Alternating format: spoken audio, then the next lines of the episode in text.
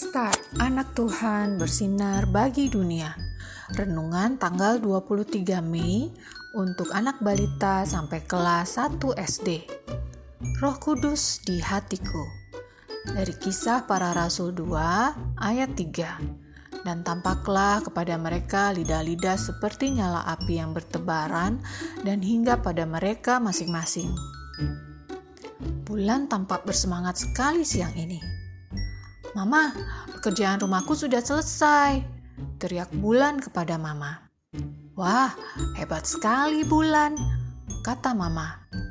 Iya, kata Mama kan ada roh kudus. Roh kudus yang menolongku membuat PR, kata Bulan dengan bangga. Adik-adik, Tuhan Yesus juga memberikan roh kudus kepada adik-adik. Ayo, kita kerja sama-sama dan alami kuasa Roh Kudus. Seperti murid-murid yang takut dan bingung, ada Roh Kudus yang menolong. Carilah tujuh perbedaan dari gambar di bawah ini. Mari kita berdoa. Tuhan Yesus, terima kasih untuk Roh Kudus-Mu. Amin.